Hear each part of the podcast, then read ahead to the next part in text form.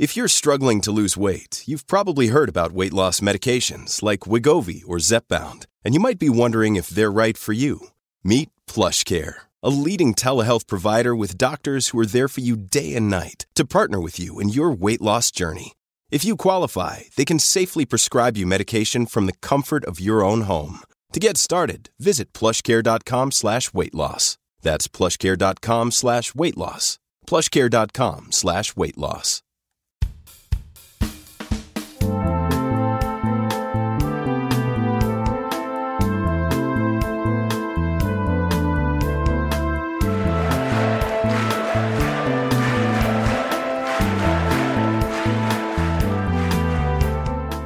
Hello and welcome to the Bunker USA. I am your host, Alex Andreou. We have been hearing for some years about the fentanyl epidemic killing tens of thousands of people in the US every year. An astonishing 70% of the more than 100,000 deaths by drug overdose in the States last year involved fentanyl mixed in with a substance. This is increasingly an issue in the UK too. In February of this year, the government added synthetic opioids to the Class A schedule. But now fentanyl is being mixed in with something even more deadly. Xylazine, a substance that not only makes overdose more likely, but treatment more difficult. My guest today is someone who has experienced addiction from both sides, battling it personally and trying to help others. She's the founder of the Grace Project, an organization that provides help on the ground in Philadelphia, considered by most to be the center of the so called tranq dope blight. Welcome to the bunker, Megan Cohen. Thank you. Thank you for having me. Megan, can we start with some basics? Kensington Avenue is where you were homeless and addicted and where you have returned to help others now that you have managed to get clean. Can you describe it for our listeners? Because from the reports I have seen, it is not a place that anyone elsewhere in the world can even fathom, I think. Yeah, you know, and it, it's really hard to to put it into words and describe it. You know, I frequently, when we have new volunteers that want to come out with us, I, I try to give them a little bit of a rundown on what to expect. And without fail, every time, you know, I let them know that I'm not going to be as effective as I should be in, in, in getting you prepared for this. You know, and every time they they come back and they say it's a lot worse than what I expected. You know, it's the largest open air drug market. It's not even comparable. You know, I, I've been homeless in many different areas that are considered, you know, really tough mm. areas. And there's just nothing like it. Um, you know, there people are using everywhere right out in the open. Um, you know, almost it's like every other block is a drug block. Um, and, and it's not something that's hidden. You know, violence is something that's very prominent out there. Um, you see uncapped needles, empty drug bags, um, you know, scattered on the ground everywhere. It's something different. It's almost like you step into another world. Um, and it's heartbreaking, you know, because all of the people that are out there, whether they're residents that you know can't get out of the area, or the people that are out there that are addicted, um, or even the, the dealers who are raised that you know mm. this this is the way. This is their economy, effectively. Yeah, yeah, exactly. Um, so it's just it's different. It's a whole whole different world out there.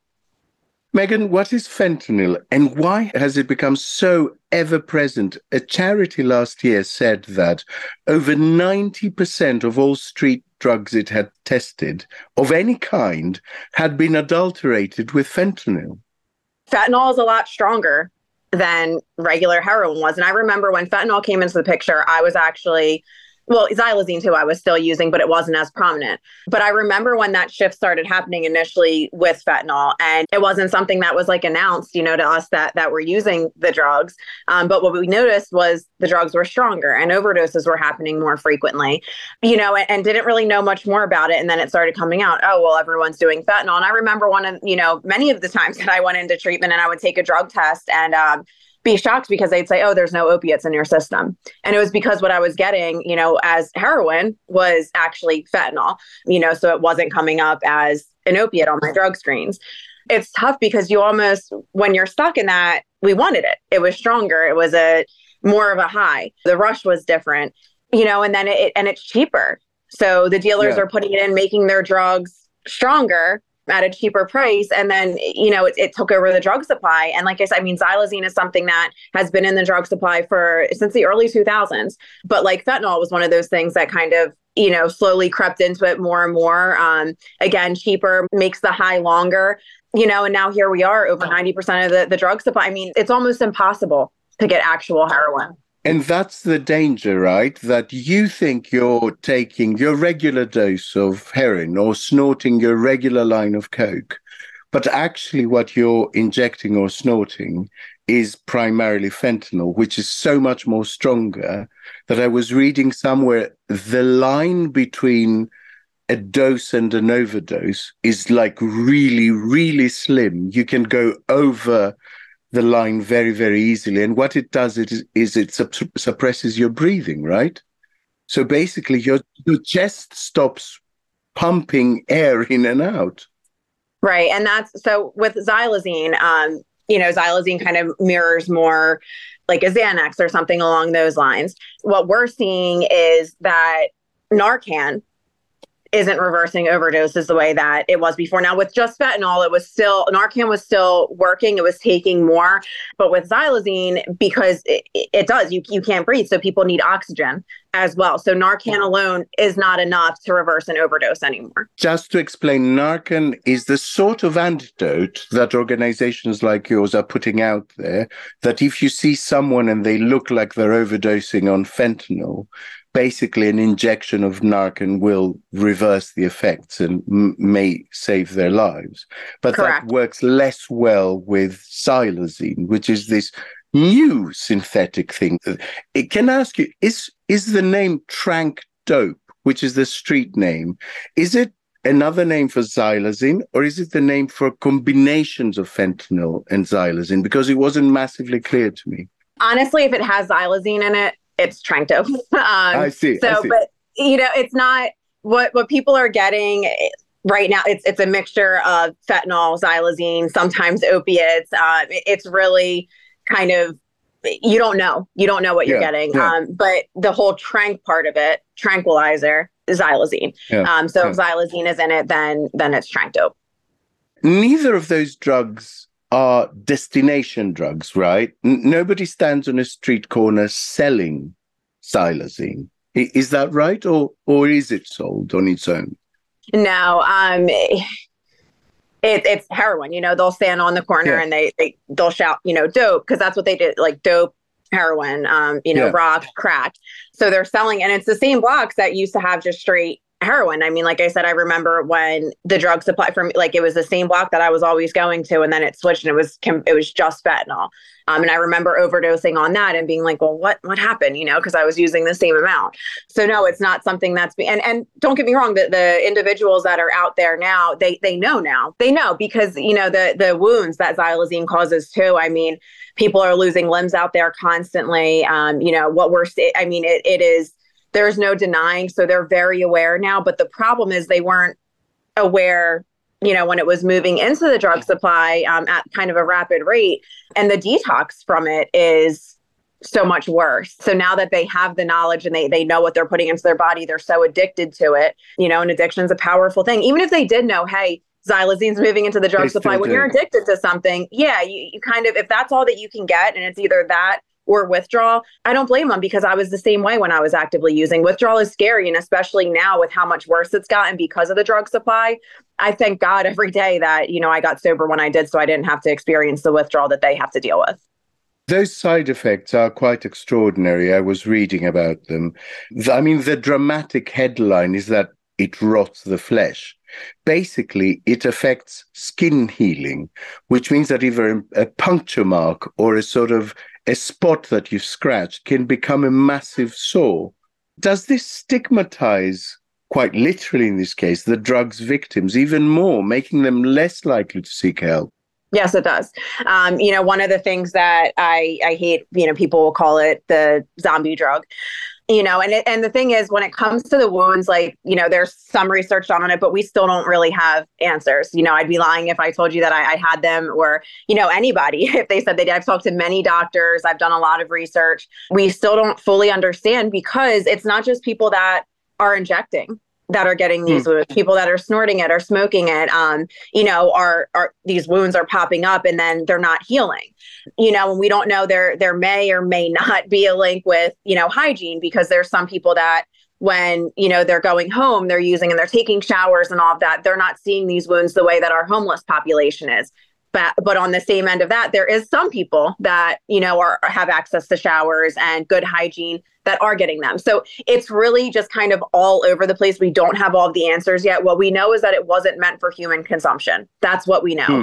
you know and that is clear. Now when it comes to um, kind of stigmatizing it more you know it, it's it's heartbreaking um, because even these wounds that you know the people that we serve are getting out there it's also keeping them from being able to admit into treatment when they're willing you know and that in itself is a process and then they're oh, worried gosh. about you know is the hospital going to detox them effectively and comfortably you know so it's causing it's causing a lot you know um, and not having updated detox protocols and not being more willing to accept because and, and it, it's understandable right? These are bad wounds. These yeah. need like emergency medical attention you know but and then and labeling it the zombie drug. I mean they're not they're not zombies out there. They're individuals that are suffering from the disease of addiction that you know their drug supply was changed and altered um, and now they're having effects from it. And unfortunately a lot of them are are losing the limbs that are getting mm. infected um, you know, and it's it's heartbreaking and calling them zombies is not it's not right.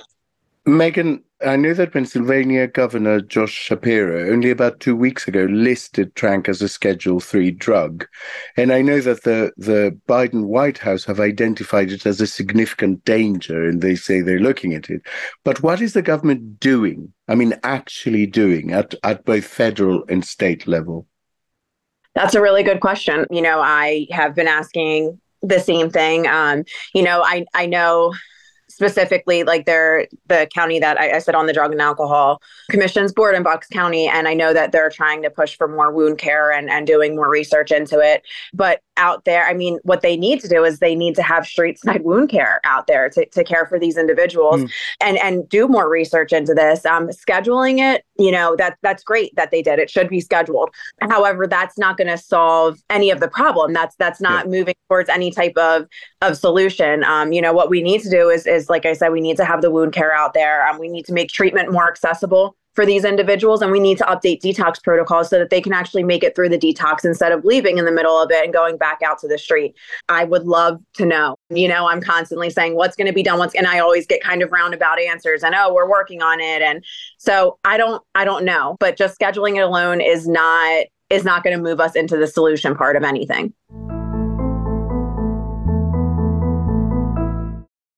hi i'm katie riley on the slow newscast from tortoise Donald Trump became the first former U.S. president in history to face a criminal trial. The defendant repeatedly made false statements on New York business records. This is not a trial. This is not a, an act of criminality. We cannot and will not normalize serious criminal conduct.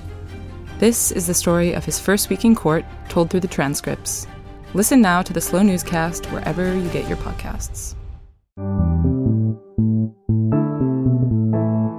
Do you get the sense that there is a level of indifference towards something that is seen as a poor people problem? Yes.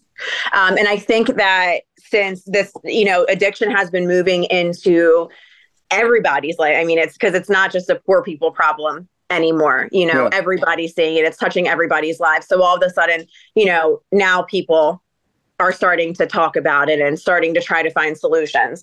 But I think that even like with the the issue with xylazine, when it's mostly concentrated in that area, do I think that it's as that they're giving it as much attention as they would if, say, you know, residents in Bucks County were walking around with you know these flesh wounds no mm. i don't and i understand it's a big problem to tackle and a lot of research needs to be done but like i said there's there's some simple things that they can do that they can push for and it, it needs to happen and it's not something that we can sit and wait on. I even when it was fentanyl, I remember how long it took for people to start updating detox protocols with that and kind of getting on board with what was going on there. And it's already too late, you know. So we can't keep wasting time. And at the end of the day, like you know, the government officials that are, you know, saying that they're going to come up with things to try to combat this, they should be sitting down with people like myself and other nonprofit hmm. organizations that have people that have lived experience out on the street and are also boots on the ground dealing with these individuals all the time instead of them just trying to figure out and come up and guess with what's going to help. With a policy, with this sort of umbrella thing that sounds good as a press release. The strange thing is, I've been reading a lot of reports that these substances are now sneaking into sort of the supply of New York cocaine and deaths are beginning to rise. So maybe, you know, maybe now that it becomes a not just poor people problem, there will be some effective action. The other angle is, of course, an economic one. These drugs sneak into the supply because, like you said, they're cheaper than the real thing, right? So if the state took over the dispensing of these drugs, then it could monitor quality right? If they brought this stuff within some kind of legal framework, then they could say, in the same way that the FDA does for all foods and drugs, that this is what it should be, and this is adulterated and dangerous. So, might might a solution in the direction of some legalization, or at least some non-criminalization of of the actual victims, of the users of these things? Again, it's a very controversial topic. At the end of the day, what it comes down to is harm reduction.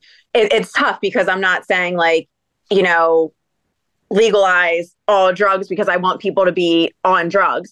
Um, but having them at least regulated would definitely cut back on the amount of people that are overdosing and dying and give mm. them a chance to get turn their life around. I think that people think that if the supply was regulated, it would keep people using, right? And I don't necessarily think that's the case. It's drugs still take you to this point of, you know, hopelessness and and this new low that at some point you know, people are going to want to get their lives back on track, hopefully. But at least it, it gives them, it affords them that opportunity to to be able to make that decision one day instead of their life being cut short. But again, it's controversial, and I can understand I, the pros and the cons of it.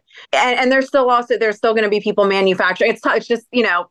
People would still hmm. manufacture on the side if they knew how to. So I think it's something that would be really hard to get under control. But of course, a regulated supply um, would definitely cut back on, you know, people getting these, all, you know, altered substances.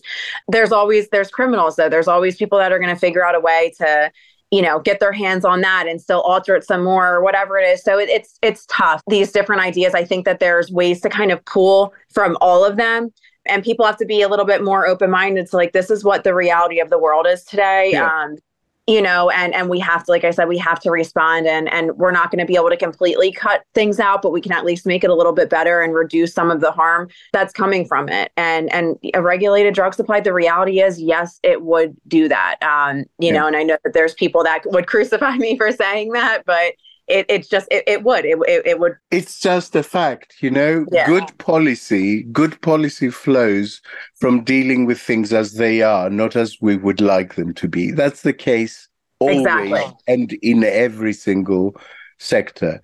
To wrap this up can i ask you a, a more personal question? I, I saw a heartbreaking interview with you where you described feeling like an insect and that word struck me very hard as someone who has also been touched by addiction in a family context.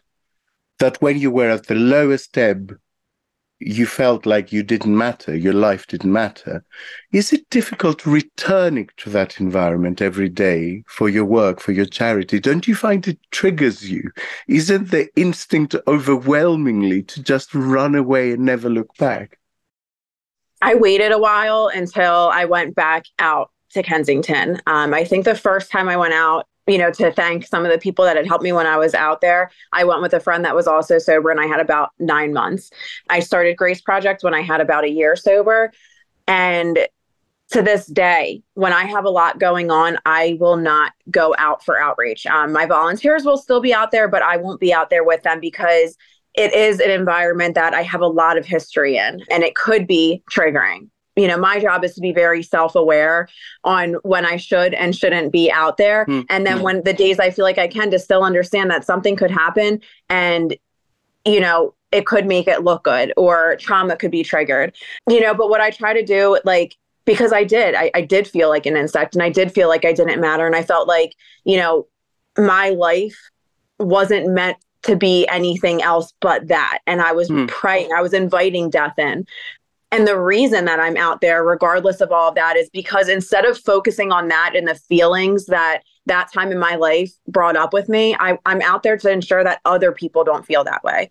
You know, so when I'm connecting with these individuals, it's showing them that whether they're ready to go to treatment that day or not, I love them regardless and I care about them regardless and I see them. I see them as a person. And it's so important to me to do that. And my volunteers understand that as well. And, and they're all very passionate about that because I know what it's like to have people looking mm. at you like you're disgusting and they don't they don't want you around. So I've changed the narrative. I've changed the narrative in my head. I think that that's big, you know, the way that we look at things, right? So I could just I could focus on that that horrible time in my life or I can turn that horrible time in my life into something better and help other people to not have to feel the same feelings that I did and to show them that hey, your life is meant for more. You are meant for more and you can do this. And you know, it's it's it's a beautiful thing and all of a sudden Kensington isn't just this place of hopelessness anymore, but it's a place of hope. There's people out there, there's a lot of me's out there that can turn their lives around and get their lives back on track and maybe do similar things that I do today. You know, I always say there's there's a sea of potential out there. It's just unlocking it. Um, you know, getting people to see that, getting them out there and and hopefully they they do something similar. You rewrote your story. Megan Cohen, thank you so much for educating me and my listeners and, and for showing just such immense courage and passion with your work. Thank you. Thank you. Remember, there's a new bunker pretty much every day. So if you like our work, you can and should support our work for as little as £3 a month on the funding platform Patreon. Just search for Bunker Podcast Patreon. I leave you with the words of scientific advisor and author Daniel Waterman. Prohibition based approaches in drug policy, despite sounding logical, lack a sound basis in empirical research and are not animated by well defined goals.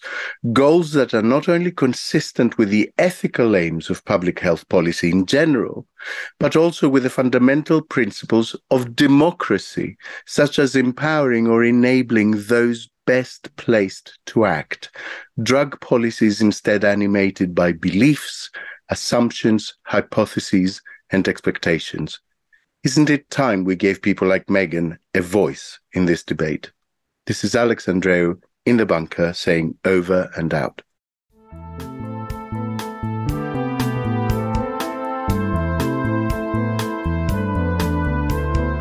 The Bunker USA was written and presented by Alex Andreou. The producer is Chris Jones, with music and audio production by me, Jade Bailey. The group editor is Andrew Harrison. With artwork by James Parrott, The Bunker USA is a Podmasters production.